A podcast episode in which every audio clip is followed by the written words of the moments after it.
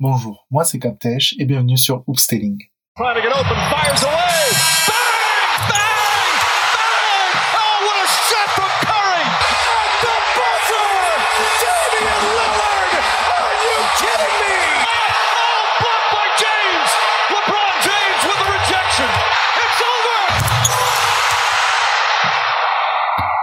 Aujourd'hui, premier épisode de Sportlytique. Pour ce premier épisode, nous allons rester à NBA. Les plus assidus d'entre vous qui ont écouté la présentation savent que je peux parler d'autres sports dans ce format, mais pas aujourd'hui. Car aujourd'hui, je vais vous parler de quatre fois où des basketteurs NBA ont utilisé l'arme du boycott pour faire valoir leurs droits. Alors on va se balader dans le temps, de 1961 à aujourd'hui, en passant par 1968 et 1991, afin de vous raconter quatre fois où des joueurs ont boycotté la ligue pour pouvoir porter un message. Nous sommes en 1961. Le sport connaît un grand tournant dans cette période. Entre 1955 et 1968, ce sont 13 ans de lutte qui ont énormément fait avancer la cause noire aux États-Unis.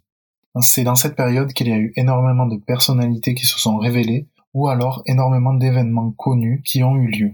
Le boycott du bus de Rosa Parks, la marche et les discours de Martin Luther King, le Black Power, Malcolm X, Desi Bates, et j'en passe. Mais à cette période, le sport américain a aussi son lot de figures et de luttes antiracistes. Avec Jackie Robinson au baseball, Mohamed Ali à la boxe et celui qui nous intéresse tout de suite, Bill Russell.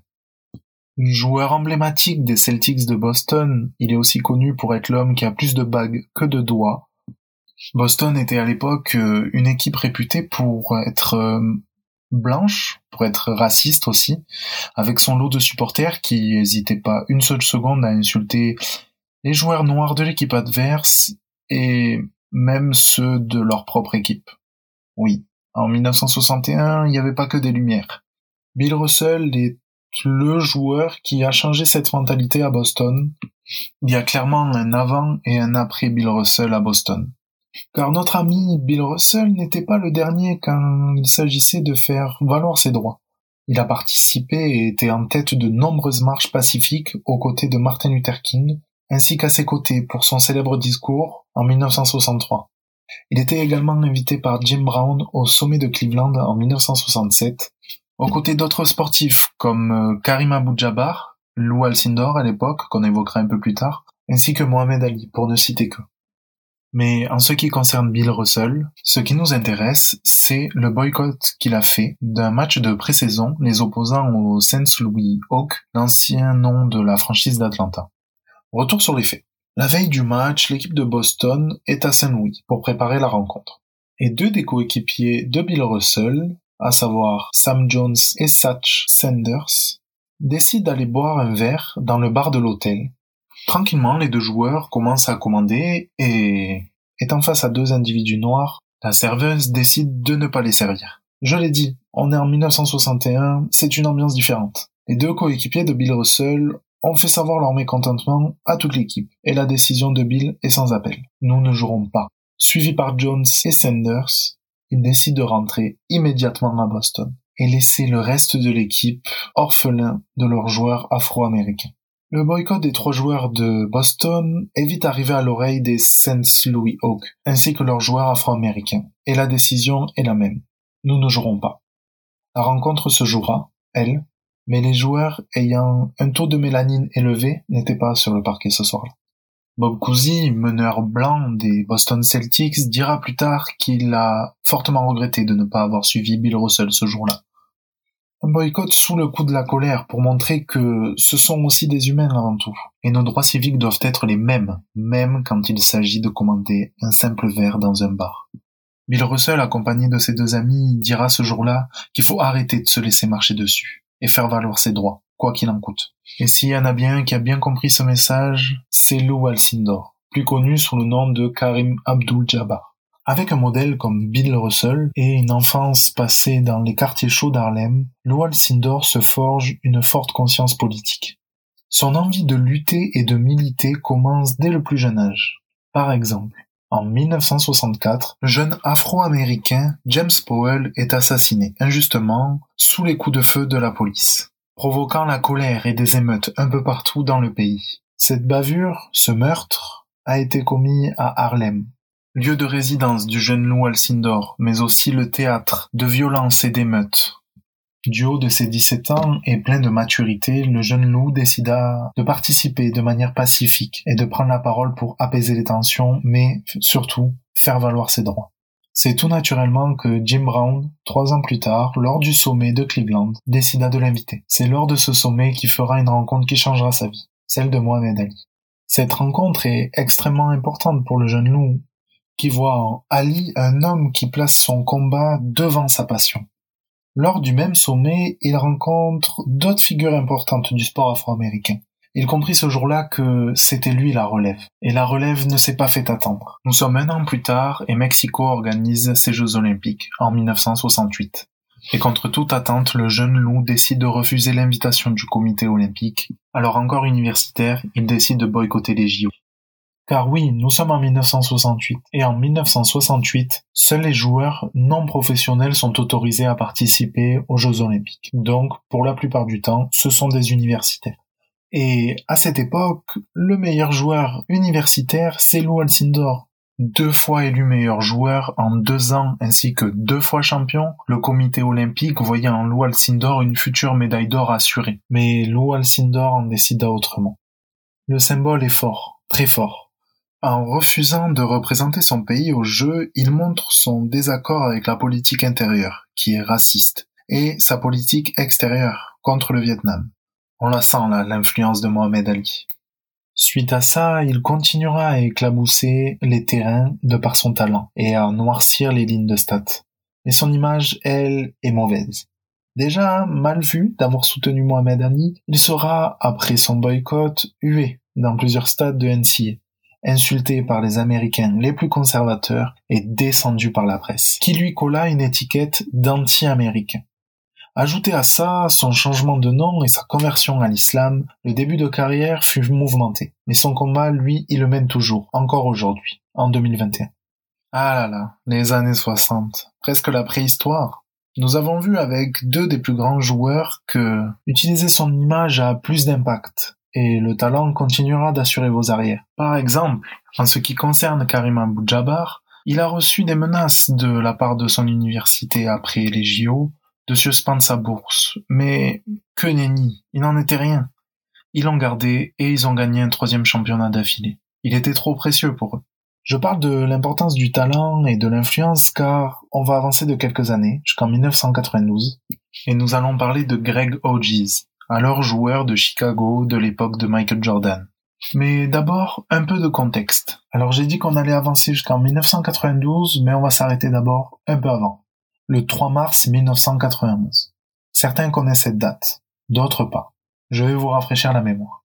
Si je vous dis Rodney King, un jeune afro-américain qui conduit en direction de Los Angeles avec à son bord deux amis à lui. Il dépasse largement la vitesse autorisée et il est sûrement un peu alcoolisé. Il croise alors une patrouille policière qui décide de le prendre en chasse. Une course-poursuite s'engage et pour cause. Rodney King sort de prison et n'a pas envie d'y retourner. Il préfère fuir. Il a peur de ses policiers. Quelques kilomètres plus tard, la voiture est mise sur le bas-côté et les policiers vont commettre l'irréparable. Rodney est sorti du véhicule par les policiers qui ensuite vont le rouer de coups pendant plusieurs minutes, des coups de poing et des coups de matraque. Le spectacle est insoutenable. Ce que les policiers ne savent pas, c'est que ce passage à tabac est filmé. George Holliday, qui passait par là, avec sa caméra, a assisté et filmé la scène. Près de neuf minutes de tabassage. George Holliday, choqué, voit Rodney King être amené à l'hôpital en tant que prisonnier pour outrage à agent. Il rentre chez lui, consterné. Il ne sait pas ce qu'il vient de voir. Il a du mal à dormir. Le lendemain, il donne le film horrible à des chaînes de télévision, qui ne tarda pas à les diffuser dans tout le pays. Et tout le monde réclame justice pour Rodney King. Un procès pour les quatre policiers aura lieu. Il faut attendre près d'un an pour cela. Et les images diffusées à la télé ont suscité énormément de réactions. Et les habitants de Los Angeles décident de sortir dans la rue pour montrer leur mécontentement. Pendant ce temps-là, la planète NBA joue sa saison régulière. Le soir où Rodney King a été matraqué, Greg Hodges, ne sachant pas ce qui se passe à une centaine de kilomètres d'ici, mettait 13 points sur la tête de Portland. Craig Hodge est connu dans la ligue pour deux choses. Sa précision à trois points, bien en avance sur son temps, et son engagement politique.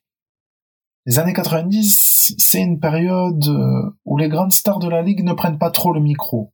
Pas intéressé, vous me direz? Peur de la critique? Peur d'être moins bankable? À l'image d'un Michael Jordan, alors superstar de Chicago Bulls, qui dit dans le bus à ses collègues que les républicains aussi achètent des chaussures. Une blague pour amuser la galerie, certes, mais qui est sortie de son contexte, et qui nous rappelle que sa carrière de joueur et son empire passent avant ses convictions. Bien sûr, quand je dis toutes les superstars, c'est faux, car le combat de Magic, par exemple, contre sa maladie, est grand, très grand. Mais quand on voit certaines réactions qu'elle a suscitées, comme par exemple celle d'Isaiah Thomas, on peut remarquer que c'est problématique, mais c'est pas le sujet. Si je vous parle de Magic et Jordan, ce n'est pas pour rien. La saison se termine, les playoffs commencent, et ces deux monstres se retrouvent en finale. Craig Hodge, alors joueur de Chicago, saisit l'occasion et sait pertinemment que si les deux MJ rejoignent son combat, ça pèsera lourd dans l'opinion car l'influence des deux stars est beaucoup trop grande pour que les politiciens passent à côté. Le plan est simple. Deux des plus grands joueurs de la NBA. Michael Jordan, qui assiste pour la première fois à la finale, et face à lui Magic Johnson, représentant de la ville de Los Angeles. Le symbole est fort, mais Jordan et Magic n'étaient pas du même avis. MJ, qui jouait sa première finale, n'avait que le titre en tête, disant même de Greg Hodge qu'il était un fou. Magic, lui, disait qu'il était beaucoup trop extrême dans sa démarche. Le boycott dont rêvait Greg Hodges n'aura pas lieu. Et un an plus tard, les quatre policiers auront un non-lieu, ce qui déclenchera une vague d'émeutes sans précédent dans tout le pays. Craig Hodge continua son combat. En 1992, après avoir gagné sa seconde bague avec Chicago, il se rendra à la Maison Blanche pour célébrer le titre en tenue traditionnelle africaine et donna au président George Bush Sr une lettre de huit pages expliquant les conditions de vie des Afro-Américains sur le continent. Mais la lettre fut enterrée, et la carrière de Greg Hodges aussi, car les Bulls, à l'été, ne le re pas, ainsi que les 29 autres équipes. Il terminera sa carrière en Europe. Il faut de grands joueurs, influents pour porter un mouvement de boycott de cette ampleur. Greg Hodge, grand dans ses idées, ne l'était pas assez dans le jeu. Si Magic et Jordan avaient participé au boycott, peut-être que la décision du jury n'aurait pas été la même pour les quatre policiers.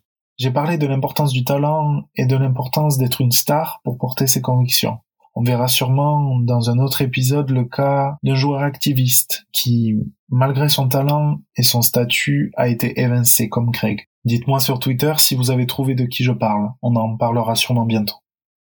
Il faut admettre que le tournant des années 80-90 était moins engagé. Les stars de la NBA ont utilisé leur influence pour porter leur empire, et non pour défendre leurs convictions. Jordan en est le parfait exemple. Il a évolué maintenant qu'il n'est plus joueur NBA, mais le changement fut long. Il a eu un rôle à jouer dans le prochain boycott, car nous sommes 29 ans plus tard, en 2020. Ce concept a émergé dans mon esprit suite à ce qui s'est passé en mai et en août 2020.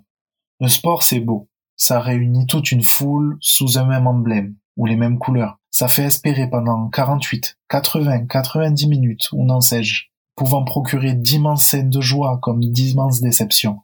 Le sport, c'est des larmes, des frissons, des performances, des chants. C'est tout ça, mais parfois, c'est bien plus. Et ce jour-là, le sport est allé au-delà des parquets, est allé au-delà des terrains, à utiliser sa voix, mais pas pour des chants, à donner des frissons et des larmes, mais pas pour des performances. Retour sur les faits. Le 25 mai dernier, George Floyd, un Afro-Américain, se fait interpeller par trois policiers du Minnesota. George ne comprend pas toute la situation. Il est menotté et assis sur le trottoir, pour avoir payé dans une épicerie avec de faux billets. Il commence à paniquer en entrant dans la voiture de police. Paniqué, il peine à respirer et demande à ce qu'on ouvre la fenêtre. Il déclare être claustrophobe, mais la police refuse. Se voyant refuser sa requête, George panique de plus en plus. C'est à ce moment-là que les trois policiers décident de le sortir de la voiture et le plaquent au sol. Je ne résumerai pas les prochaines minutes qui suivent car nous les connaissons tous. La mort de George Floyd sous le genou de Derek Chauvin a énormément suscité de colère, et pour cause. Une impression de déjà vu, où on a juste à changer les prénoms. Que ce soit James Powell ou Rodney King, que nous avons vu plus tôt dans ce podcast, mais aussi Michael Brown, Eric Garner, Trayvon Martin, Breonna Taylor, et j'en passe. Une impression de déjà-vu si forte que les mêmes mots sont prononcés par les victimes. I can breath. Suite à la mort de George Floyd, c'est toute une ville, un État, un pays qui s'embrase. Une seule revendication, la justice. La NBA à ce moment-là été suspendue et des rumeurs commençaient à fleurir d'une possible reprise. Mais Kyrie Irving posera le débat au sein de la Ligue en disant qu'il ne veut pas jouer au basket, sachant que dehors les siens sont tués. Un discours qui divise. LeBron James lui répondra que la scène médiatique qu'offrent les playoffs sera parfaite pour porter le message. Le débat est lancé. Entre les marches pacifiques et les réseaux sociaux, on a pu voir en 2020 tout l'héritage laissé par leurs prédécesseurs. Que ce soit Chris Paul, Jalen Brown, Michael Brogdon, Trey Young, Carl Anthony Town. Nombreux sont ceux qui ont élevé leur voix, de quoi rendre fiers les anciens. En juillet, la NBA a repris, sans public, mais avec des messages politiques sur les maillots ou les parcs, et tous les joueurs convoqués à Orlando pour y disputer la fin de saison. Mais au milieu du premier tour, lors du match 5 des playoffs, le Magic d'Orlando constata que les Bucks ont laissé leur demi-terrain vide.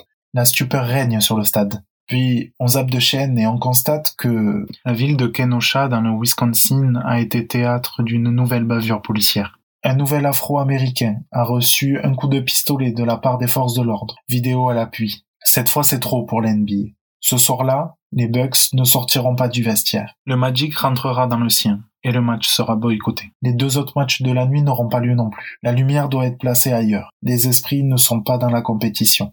S'ensuit cinq jours où les playoffs ont été suspendus. Rapidement, la WNBA, la NHL, la MLB suivront le pas et les joueurs, tous sports majeurs confondus, ont décidé d'enlever le sport aux Américains afin de leur montrer la réalité des faits. Car c'est ça, être sportif en 2020. Pouvoir utiliser son temps médiatique pour des causes qui nous sont chères. Et si on a de cesse de l'entendre, je le répéterai encore, qui se tait, consent. Donc il faut continuer d'élever nos voix pour ce qui nous semble important et ce qui nous semble juste. Il est certain qu'il y aura un avant et un après cet événement. Nous n'avons pas assez de recul pour savoir lequel. Le pouvoir politique des joueurs est immense. On a pu voir les réactions de Karim et de Bill, fiers de la nouvelle génération. Une jeune génération qui n'a pas peur de placer ses convictions au-dessus de sa passion. Voilà.